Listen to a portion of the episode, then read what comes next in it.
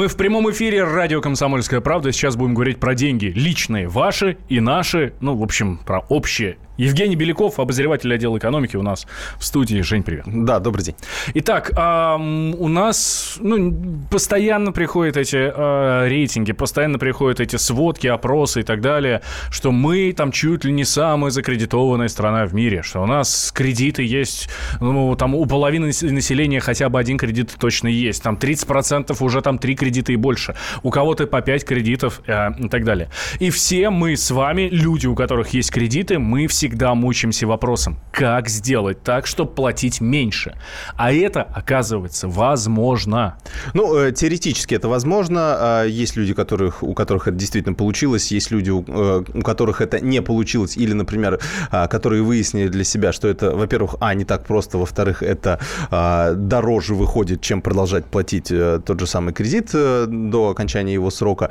То есть нюансов достаточно много, мы, в принципе, их все выяснили, и попробуем сейчас рассказать, наверное. Плюс, конечно, будем ждать того, чтобы вы тоже каким-то опытом поделитесь. С чего мы, собственно, почему мы начали об этом говорить? Потому что у нас ставка Центробанка, э, ключевая ставка Центробанка э, на днях, на прошлой, в конце прошлой недели снизилась теперь уже до 9% годовых. Что нам кажется совершенным космосом. Да. Вау! В начале у нас было, в начале этого года было 9,75, то есть почти на процент у нас падение уже произошло. Это хорошо, потому что к этой ставке, собственно, привязаны все кредиты. И люди, у которых, например, были взяты кредиты несколько лет назад под более серьезные ставки, потому что тогда рыночная ситуация была другой, они сейчас подумывают, а не сделать ли так, чтобы снизить свои, например, ипотечные ставки и платить банку меньше. И как это можно сделать? У нас э, моя коллега Софья Ручко э, как раз собирает фактуру сейчас для этого материала и э, на собственном опыте тоже убедилась, просто или легко, например, сделать рефинансирование финансирования ипотеки. Софья у нас сейчас на прямой связи. Да, Сонь, привет. Привет. А, Софья, а сколько у тебя кредитов? У меня один кредит. Надеюсь, что первый и последний. Вообще хочу сказать всем потенциальным заемщикам, что нужно много раз подумать, прежде чем брать кредит, а уж коль скоро взяли, следить за ставками. Если такая возможность есть, попробовать его рефинансировать. Слушай, а действительно можно снизить ставку кредита, если он у тебя уже есть, и ты уплатишь какое-то время? Ну, смотри, давай мы будем делить теорию и практику. Теоретически такая возможность, в принципе, есть, это никто не запрещает. Просто э, ищешь предложение банка, который предлагает ставку ниже, идешь туда, пишешь заявление, и банк рассматривает тебя как заемщика. И, в принципе, многие ипотечные банки сейчас декларируют, что они понизили ставки по ипотеке там чуть ли э, не до 11% годовых. Это очень хорошо, учитывая то, что у меня, например, ипотека под 15%. И в 2014 году такие ставки были, в принципе, вполне себе нормальными, не самая высокая ставка. Вот. Э, а когда ты э, обращаешься в этот банк, да, начинаешь уже выяснять какие-то детали, какие-то реалии. Вот первое, что я выяснила. Во-первых, ну, это, в принципе, не новость. Все банки пишут ставку самую низкую. То есть они не будут писать ставку самую высокую, да, по которой можно получить кредит. Это нелогично совершенно. А, они пишут что... от 11%, да, вот так вот. Да, а. и ты, э, естественно, у тебя в голове, да, у потребителя в голове, ага, 11%, щелчок. Ну, отлично, 15-11 разница. Что выясняется? Чтобы получить э, кредит по этой ставке, нужно иметь белую зарплату, там, определенные э, доходы, которые соответствовали бы вот, требованиям банка. Это раз.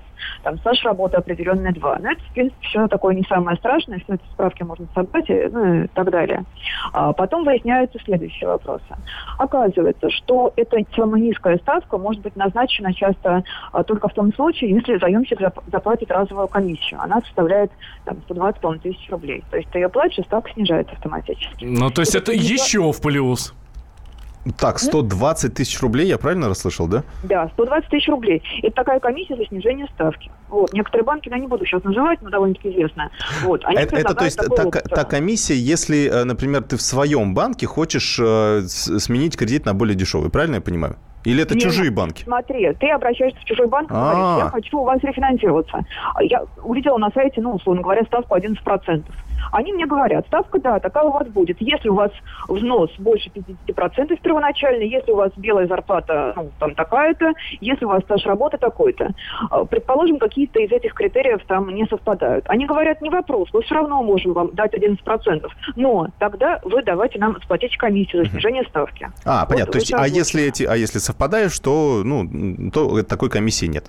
А, слушай, там еще выяснилось, опять же, в одном из банков, я не буду говорить, что во всех, но страховка требуется во всех банках, но один банк меня очень сильно удивил, там страховка, вот ипотечное страхование было 58 тысяч в год, а, при том, что я сейчас плачу 15 тысяч. Угу. То есть а. все равно они вот то, что они снижают, да, они набирают на каких-то совершенно других, которые непонятны для меня как для потребителя опциях. Слушай, Соня, ну а дис- это действительно будет снижение или вот из-за вот этих вот опций это, ну, по сути, хрен редьки не слаще? А, давай я тебе расскажу о, о себе, опять же, да, у всех ситуации разные. У меня там получилось снижение совершенно, ну, как несущественное, где-то примерно на тысячу, на полторы в месяц платеж. Ну, то есть это экономия получается 12 тысяч рублей в год. Но ты учти, что, во-первых, нужно собирать заново все справки, заново страховаться. Потом на какое-то время у тебя квартира повиснет между небом и землей. То есть ее как бы один банк уже из-под залога выведет, да, а другой еще не возьмет. Это тоже довольно-таки нервная ситуация. И я знаю, что хотя банки говорят, что это все в течение месяца ситуация решается,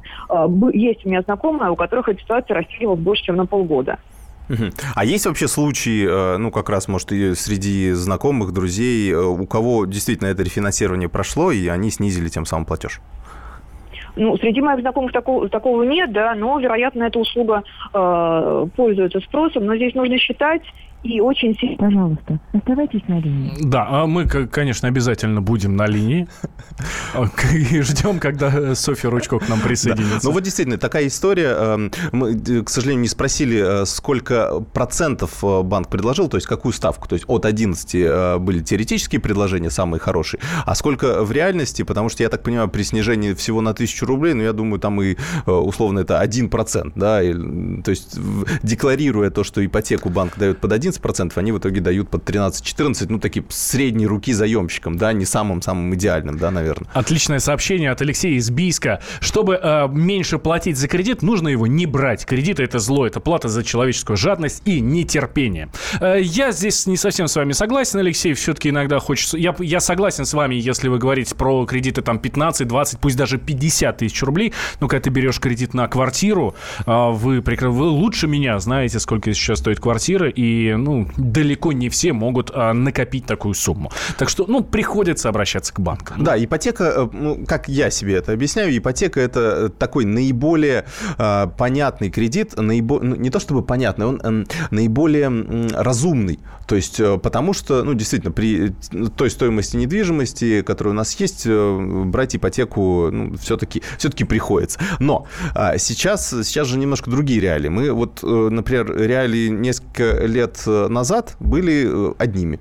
А, то есть э, тенденция была на увеличение стоимости недвижимости, и все это понимали, и в любом случае даже ставки под 15% годовых, они так или иначе компенсировали рост стоимости недвижимости. А сейчас ситуация другая. А сейчас совсем... Я помню, даже раньше истории были, ну вот смотри, э, даже с учетом процентов банков, у меня сейчас процентов банку таких грабительских, да, относительно, у меня квартира стоит больше. То есть, ну, значит, что я сделал? Значит, я молодец. То есть, правильно правильный выбор э, инвестиционный совершил. Поэтому э, все нормально. Но э, сейчас абсолютно другие реалии. Минус 15%, минус 15, а то и 20% по некоторым сегментам э, падения стоимости недвижимости. Ну, в Москве и в регионах идентичная ситуация. Поэтому сейчас выгоднее даже арендовать и, и продолжать копить, и уже потом в какой-то момент, может быть, даже без кредита брать. Я сейчас к слушателям нашим хочу обратиться. К сожалению, на звонки у нас уже времени нет, но эм, Viber, WhatsApp, Мы можем 7 продолжить, 967. Кстати. Да, плюс 7 967 200 а, ровно 9702. Как вы добивались снижения ставки по кредиту? Как вы добивались а, снижения платежа? Делитесь своими лайфхаками, э, и их узнают все, и будут пользоваться вашими, э, вашими советами. Не дадим банкам содрать с нас лишнее. 8 800 200 ровно 9702. Это, кстати, наш номер телефона. Мы сейчас прервемся буквально на две минутки, сразу после э, продолжим. Да, ну, кстати, э, я могу буквально свою коротенькую историю привести, как я рефинансировал финансировался, у меня тоже ипотека под 15% была, а, и в какой-то момент э, мне зарплатный банк наш э, предложил э, кредит под 14%, я еще подумал, ну, ради одного процента, кредит наличными уже. Вот. А потом он предложил под 12%. Ну, я, видимо, какой-то приближенный к идеальному заемщику. А, и я в итоге так и рефинансировался. Ну, то, то есть, есть ты поменял ипотеку на кредит наличными? На кредит наличными. Ну, у меня небольшая сумма оставалась, то есть уже можно было. Отличная история. Две минуты, потом мы продолжаем. Мы начинаем наш эфир. Хватит веселиться. Скажу, можно без всего этого пафоса, а как-то поспокойнее. Все, серьезно давай. Давай. Я Андрей Норкин. Я Юлия Норкина. По понедельникам и вторникам С 18 до 20 часов по московскому времени. главные новости, события и факты. Программа «120 минут».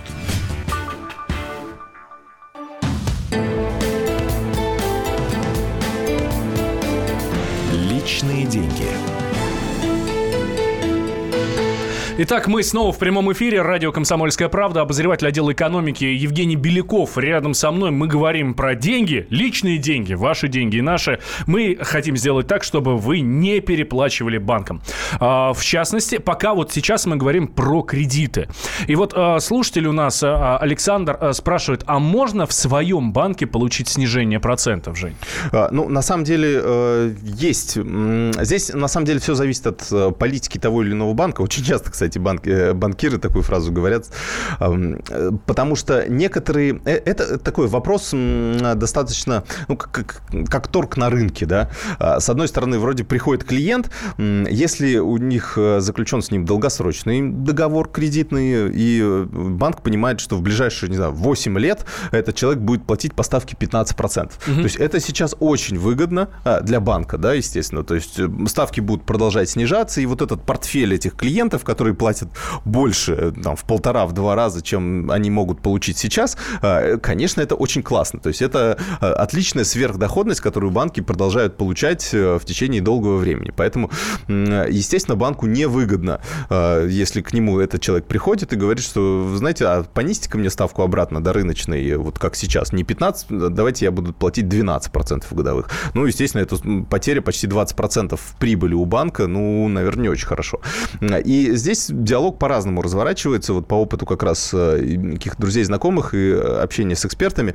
А, Приходит такой человек в банк, а ему менеджер может... Менеджеру же тоже невыгодно это, да? У него же, наверное, какие-то свои, э, э, как сказать, критерии эффективности. То есть он говорит, да, хочешь, иди в другой банк. И потом они, конечно, столкнутся с тем, что Софья рассказала нам в первой части о том, что другой банк скажет, оплати-ка комиссию 120 тысяч рублей, а давай-ка мы тебе все-таки не 11% дадим, а побольше, и тогда уже вот, ну, э, и надо собрать все эти документы и так далее, и так далее. То есть это, это большой э, и сложный процесс, особенно связанный с ипотекой, потому что это такой, э, он, с одной стороны, наиболее дешевый кредит, Потому что он практически не связан для банка с какими-либо рисками. У них в залоге квартира. То есть она сама по себе стоит ну, обычно больше, чем, чем тот кредит, который банк выдает. А с другой стороны, эм, э, если вот мы же ту же ситуацию представим, человек приходит и говорит, а я уйду в другой банк. Другой менеджер, более дальновидный, да, он может, например, ну, оценив какие-то реальные возможности, поняв, что, ну, скорее, э, ну, при таких условиях, например, а он понимает какую-то ситуацию на рынке, этот человек, скорее всего, уйдет. И понятно, что банк тогда лишится не 20%, да, вот э, потерянной прибыли, а всех 100%. То есть человек со всем своим кредитным портфелем возьмет и уйдет в другой э, банк. И, и другой банк будет получать э, прибыль, а этот банк будет получать ноль. А, И так что, ну, такой очень щепетильный вопрос. Я думаю, что здесь нужно идти, вот действительно, как на рынке договариваться. Эм, Если вам не идут навстречу, и вы сходите в несколько банков, узнайте их условия. Может быть, где-то нет комиссии, может быть, где-то вам ставку лучше предложат, может, вам где-то как раз предложат взять, например, не ипотечный кредит, а кредит наличными, который все равно будет дешевле. Сейчас вот реально такие ситуации есть, потому что ипотеку многие брали под 14-16% годовых, сейчас можно даже э, кредит наличными получить под 12-14%, и это гораздо проще. Это можно подать очень маленький пакет документов, быстро поменять, квартира освободится из-под залога, и вы при этом останетесь только... И вы при этом еще сэкономите на ежемесячных платежах. Ам, почему в развитых странах, ну, в частности, там, да, возьмем те же Соединенные Штаты, где, в принципе, там ипотечные ставки в разы ниже, чем у нас, но почему у них банки подходят к своему клиенту совершенно по-другому, а, условно говоря, ты платишь там 3-4 года, там, 4%, а потом сам банк звонит и говорит, слушай, давай мы тебе, ты что-то много платишь, давай мы тебе сделаем полтора процента. На самом деле не так. Там э, в западных странах э, ситуация какая? А, Большая часть кредитов э, там зависит от аналога нашей ключевой ставки. То есть э, банк говорит, смотри, я вот у нашего центрального банка странового, да, не знаю, пусть это будет, не знаю, Германия, да, допустим, а, э, я у банка беру в процент, э, не знаю, под 1%. Годовых, а, тебе могу дать 1%, вот та, та, та ставка, плюс мои, мой интерес в размере, там, не знаю, полпроцента, да, или там еще одного процента. А, соответственно, у них ставка у конечных потребителей, у клиентов, она состоит из э, ставки вот местного Центробанка и э, э, маржи, которую получает банк. Маржа, которую получает банк, она не меняется. Ну, то есть это прописано в договоре, все. А на Центробанк же никто не может влиять. То есть вот условно у нас сейчас Федеральная резервная система США повышает свою базовую ставку. Вот они недавно ее снова повысили. А, она у них была практически ноль, а теперь она у них 1%. А, то есть все ипотечные кредиты, большая часть ипотечных кредитов в Америке, она выросла в цене на этот 1%. Угу. То есть и от этого изменились платежи. Это выросло. И когда э, ставка снижается, она долгие годы до этого снижалась, как раз-таки э, в европейских банках э, была такая ситуация, что они, ну, и платежи по ипотеке снижались именно из-за этих причин. А, переносимся из-за границы в наши реалии. Вот из Владимира нам пишут сообщение. У нас рекламируют во всю ипотечную ставку 7%. Попробовали получить. При стоимости квартиры в 2 400 не хватает всего 500 миллионов. Ой, 500 тысяч. А, все справки собрали, по всем условиям проходим, но путем сложения всех комиссий конечная сумма, предложенная банком к выплате, никак не 7%, получается в районе 13%. Дутая скидка, одна реклама. Да, дутая скидка. Ну, действительно, многие сейчас и застройщики этим э, балуются, когда пишут, не знаю, например, для Москвы стоимость квартиры или Подмосковья в 1,4 4 миллиона рублей, например, ну, это какие-то феноменальные расценки. А, но там, конечно, куча нюансов всплывает, э, ну, когда на самом деле пытаешься взять какую-то реальную квартиру. То же самое с банками. Э, да, они пишут, наверное, какую-то... Хотя, хотя на самом деле это не очень правильно э, так писать. Но здесь мы, по крайней мере, защищены хотя бы тем, что уже при... Ну, когда мы подписываем договор, мы видим уже конкретную ставку. То есть, слава богу, у нас были несколько лет назад приняты ограничения, когда нужно в правом верхнем углу кредитного договора обязательно все существенные положения этого договора прописать. И там как раз эффективная процентная ставка с учетом всех комиссий, накруток и, всего-всего остального. Э, они уже все суммируются и э, пишется вот эта конкретная ставка. Поэтому как раз наш слушатель вовремя узнал, что на самом деле у него кредит не под 7%, а по 13%. И уже тогда, конечно, жалко своего времени, потраченного на собирание документов, но, по идее, они могут пригодиться в другом банке. Э, вот, поэтому, ну... Сказать, вот... туда, может быть, там будет не 13, а ну, те же 12 15 это уже приятнее. Ну да, может быть, даже стоит э, подождать. Просто ко мне тоже э, несколько коллег подходили, спрашивали, ну, можно ли сейчас брать ипотеку? Вот пора, не пора. Ну, лично я считаю, что можно еще подождать. То есть э, у нас, у нас же получается как? Такая небольшая, как сказать, лестница, да, линейка идет. То есть у нас, с одной стороны, сначала повышается, снижается ставка Центробанка, потом проходит пара-тройка месяцев, снижаются ставки кредитных учреждений, и тогда уже можно, собственно, Э, брать э, ипотеку или там какие-то другие кредиты под более низкие ставки. То есть, эм, так как у нас тенденция продолжается на снижение ставки Центробанка, и я думаю, в этом году она еще несколько раз снизится, может быть, до 8,5% mm-hmm. даже э, с нынешних 9, а может быть, даже до 8 есть такие прогнозы, то, конечно, и это будет отражаться на рыночных ставках в банках. И если вам там не горит, например, сейчас прям брать квартиру, то 1% экономии на ипотечном кредите это так, ну, это знаете, серьезная, серьезная цифра. да. да. А, еще, в самом начале, да, я сказал о том, что у нас у некоторых есть по несколько кредитов. Если сейчас мы в основном говорили про ипотеку, ипотека, как правило, одна, хотя мы знаем и другие примеры, а, но у многих есть кредитные карты, которые люди не успевают закрывать за вот этот льготный период, и приходится выплачивать проценты по кредитам, а, по, кредитной карте. У некоторых их а, несколько штук, у кого-то там 2-3, у кого-то 5, и приходится сюда 2000 а, ежемесячно да. докладывать, сюда 3000, сюда 5. И набегает довольно приличная сумма. У многих там до 30, даже до 40 тысяч. А в такой ситуации можно сделать что? Взять потребительский кредит под нормальный процент – ну, более-менее человеческий, потому что по кредитным картам там же сумасшедшие проценты, да, по, да. 30, э, по 30%. Вот. Э, и просто закрыть все свои карты. Это лучше или нет? А, обычно это первый шаг э, такого антикризисного управления своими кредитами. Ну, по крайней мере, очень часто такое, такую рекомендацию дают различные финансовые советники. И, собственно, я с ними согласен, потому что, во-первых, в чем минусы вот так, такого большого количества кредитов? В какой-то момент вы забываете об одном из них, у вас помимо более высокого высоких платежей у вас начинаются штрафы, комиссии, плохая кредитная история, потому что просрочка больше пяти дней, она уже потом так или иначе попадает в какие-то в какие-то базы. Поэтому здесь все-таки я думаю, что как раз перевести все в один банк, сделать уже какой-то один четкий кредит, ну, конечно, надо считать. То есть надо посчитать, сколько вы платите по всем кредитам, допустим, ну, вы понимаете, 30, не знаю, 8 тысяч вы платите каждый день, э, каждый месяц э, э, в совокупности по всем кредитам. Дальше вы вот эту всю массу берете, переводите в один банк. Если вы плат... начинаете платить 35, тогда, наверное, это выгодно. Если вы начинаете платить 40, наверное, лучше финансовую дисциплину свою подтянуть и, и платежи выдавать вовремя. Ну, то есть или поискать другой, банк, который предложит более выгодные условия. Но в целом, конечно, один кредит лучше, чем 5. Да, а ну так, если что уж, ну ставьте напоминалки, напоминалки на телефоне а, именно в ту дату, когда вам надо погасить очередной а, кредит на очередной карте. А, небольшой перерыв сейчас. А, прервемся на новости, дадим вам слово. Сразу после этого продолжим. Евгений Беляков на студии, обозреватель отдела экономики. Товарищ адвокат! Адвокат! Спокойно, спокойно. Народного адвоката Леонида Альшанского хватит на всех. Юридические консультации в прямом эфире. Слушайте и звоните по субботам с 16 часов по московскому времени.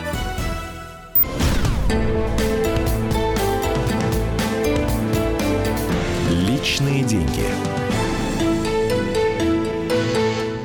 Возвращаемся мы в прямой эфир. Радио «Комсомольская правда». Я Валентин Алфимов. Рядом со мной Евгений Беляков, обозреватель отдела экономики. Мы говорим про ваши деньги и как защитить их от всяких там, ну, не то чтобы мошенников, ну, в общем, от людей, которые ваши деньги хотят получить. А ваши деньги хотят получить абсолютно все. Ну да, действительно, у нас э, такой... Ну, на самом деле, потерять деньги можно несколькими э, способами, да, или там... Можно их добровольно отнести в банк и да. потом подписаться там на какие-нибудь а, бешеные кредиты. Да, можно. Ну, то есть это как бы не потеря, конечно, денег как таковая, но, э, но тем не менее, смотря какой кредит вы подписываете, то в любом случае. Да, но вот. есть и мошенники. Да, у нас э, действительно э, самое интересное, что, эм, ну, по сути, вот у нас, с одной стороны, есть такая тенденция тенденция ухода ну, в некую цифровую экономику, да, потому что у нас и множество платежей сейчас через интернет осуществляются, у нас люди по картам, особенно в крупных городах, уже расплачиваются все-таки даже больше, чем в 50% случаев, то есть, ну, так как у нас крупные покупки в основном совершаются за э, безналичные, то есть, ну, возьмем какие-нибудь торговые центры, да, крупные, то есть покупаем мы еду, покупаем какую-то технику, машины, я вот только не помню, еще, наконец-то перешли автодилеры на, на прием карт без этих грабительских двухпроцентных комиссий, когда они просили компенсировать, да, э, и приходилось все в наличными приносить вот эти суммы денег, там, не знаю, под миллион, да, у некоторых, да, да. у кого-то больше.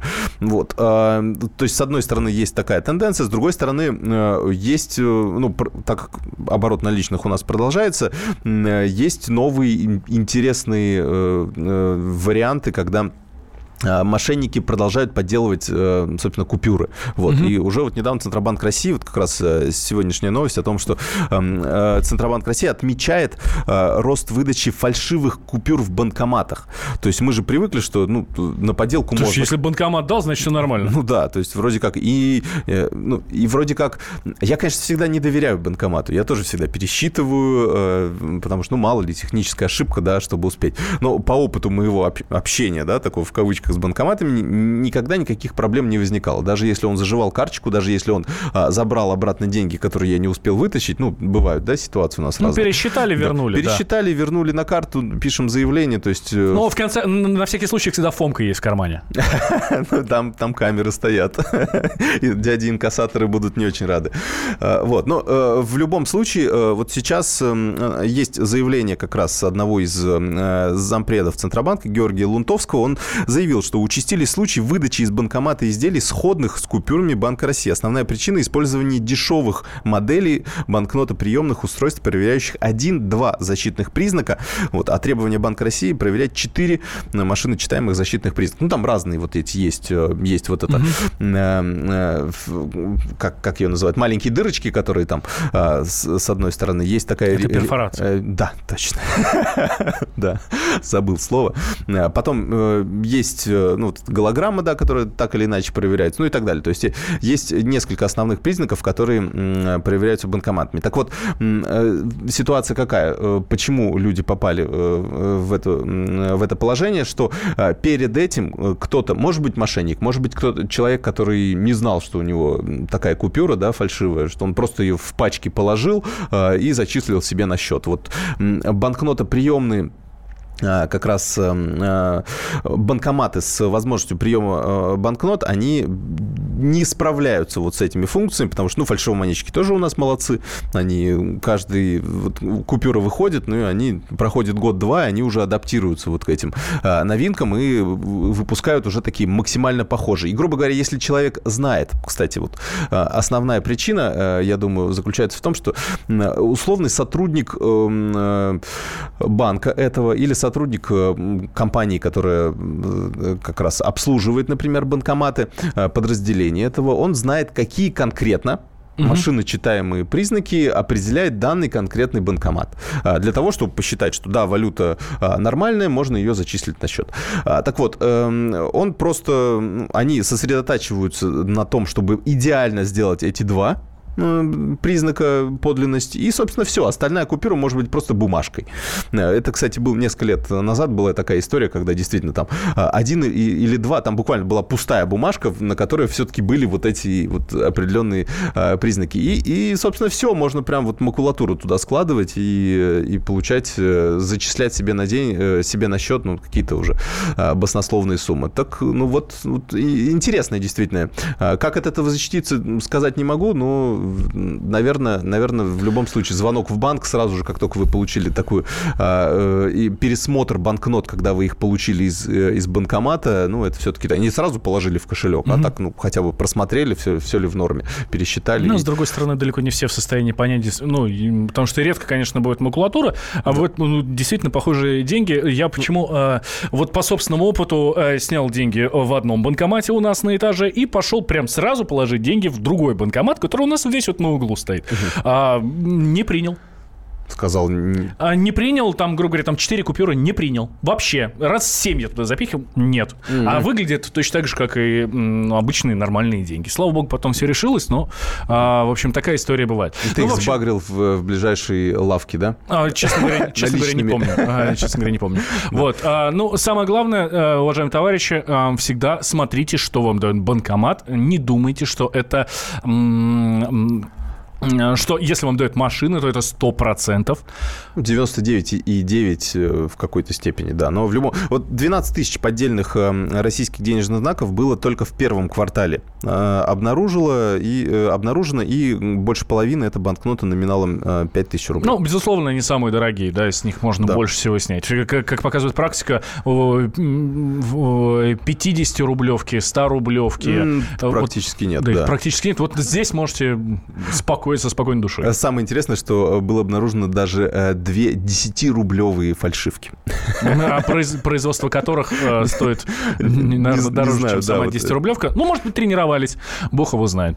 А, давайте тогда еще к одной теме перейдем, очень важная. Эм, эта тема касается пенсионных баллов, пенсионных накоплений. Ну, на мой взгляд, это действительно нужно а, знать. Потому что, когда вы, когда вы получаете зарплату, ваш работодатель от вашей вашей зарплаты отправляет в пенсионный фонд определенную сумму. Но это еще не все. Свою пенсию можно сделать еще больше.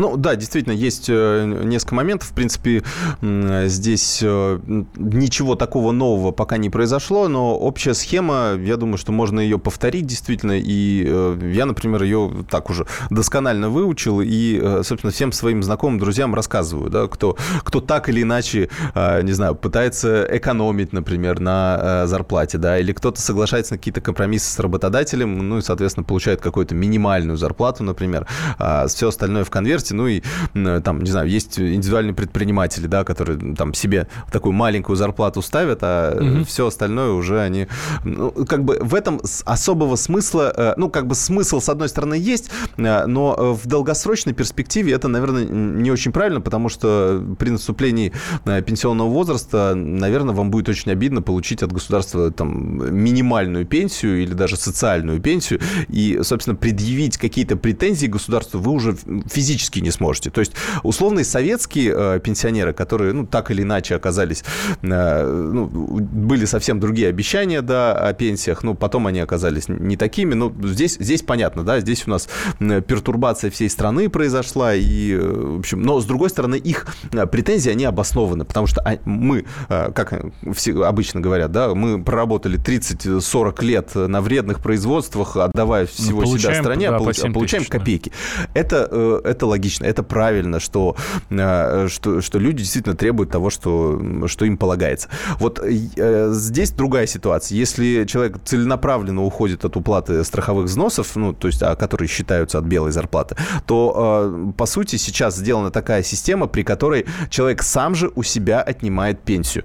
То есть э, он получает не, ну, грубо говоря, сейчас у нас бальная система.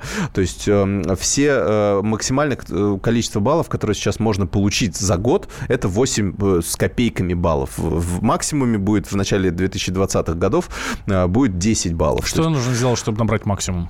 Чтобы набрать максимум, нужно зарабатывать 65 тысяч рублей Э, ну, примерно 65 тысяч рублей. Э, и 73 так, до вычета налогов, по-моему, там такая сумма. Да, да, да, где-то так. Вот. Э, не, 65 это уже с, с... А, сейчас не помню, это, это да, вот в этом году уже больше, около 70 тысяч рублей. Ну, это можно уточнить цифры в любом случае. Так вот, с этих 70 будет начислено максимальное количество баллов. Если вы получаете 170, 270, это уже, это уже не влияет, ну, это определенный потолок есть. А дальше, если вы получаете 7 тысяч рублей, то вы получаете, естественно, в 10 раз меньше меньше этих баллов, а, а и, собственно, и, ну, не знаю, в, в два раза меньше зарплата у вас официально, вы получаете в два раза меньше баллов. А что дают эти баллы? Они конвертируются потом в рубли. То есть у одного балла есть конкретная стоимость. А, сейчас эта стоимость порядка 80 рублей. Грубо говоря, если вы э, заработали за год, а, ну, будем считать 4 балла, да, ну, посчитайте примерно, какая у вас там зарплата, сколько вы можете заработать. 4 умножаем на 8, получаем 320 рублей. Это ваша прибавка в следующую вашу пенсию пенсию, ну, то есть в будущую вашу пенсию в нынешних ценах. То есть, э, по сути, ну, не знаю, у вас есть, как, будет какой-то фиксированный платеж, у вас будет какое-то количество баллов в целом накоплено за всю вашу жизнь. Но вот за этот конкретный год вы уже, можно сказать, заработали 320 рублей ежемесячной пенсии. А, ну, а дальше там уже сами считайте, потому что есть фиксированная... Это вдобавок к тому, что э, отложится? Или... Не-не, это Нет. вот как раз... Э, то есть пенсия будет достаточно просто считаться. Будет э, количество баллов, которые вы накопили. Будет 50 баллов, будет 100, будет 200. Вот от этого, собственно, зависит. Кто... На, ну, такой простой расчет сделает. Там нужно будет минимальный стаж наработать 15 лет. Он угу. будет к 2024 году, это будет уже минимальный минимальный э, стаж белой работы э, на, с белой зарплатой. А, соответственно, если вы 15 лет работали, все, это у вас э, минимум. А, если вы 30 баллов заработали тоже, вы с, э, э, можете получать страховую трудовую пенсию. А, соответственно, если вы получаете э, это право, то вам дается так называемая фиксированная выплата. Ну, это как не, некая минималка, да, 5 тысяч рублей mm-hmm. сейчас это в нынешних условиях. То есть вы на эту минималку заработали, если у вас есть 15 лет стажа, и у вас, и у вас есть минимум минимум 30 баллов. Дальше к этой минималке уже добавляются все баллы. пенсионные баллы. Все. Это две части. Фиксированная выплата, все ваши баллы, которые накоплены. Соответственно, 5000 рублей вы смотрите, и, э, допустим, вы заработали 50 баллов. 50 на 8 умножаем, получается 4000 у нас. А, то есть вы, ваша пенсия 9 тысяч. Если вы заработали 200 баллов, то, соответственно, вы 5 э, умножаем 200 на 8, это у нас получается где-то 16 тысяч рублей. Ну, получается, вы 21 тысяча рублей, это у вас ваша пенсия. Ну, чувствуете разницу, да? Между 9 тысяч и 20, 21 Ребята, зарплата это не главное. Главное это баллы. Ну, Все нет, зарплата как раз главное, чтобы она была белая, и тогда у вас будет больше баллов. И, собственно, тогда у вас будет хорошее... Это, конечно, будет э, увеличивать диспропорции, но, но вот такая система сейчас. Спасибо большое, Женя. Евгений Беляков, э, обозреватель отдела экономики, э, был в нашей студии. Спасибо вам, что вы были с нами. Меня зовут Валентин Алфимов. Слушайте радио «Комсомольская правда». Всегда, везде, никогда не переключайтесь. Личные деньги.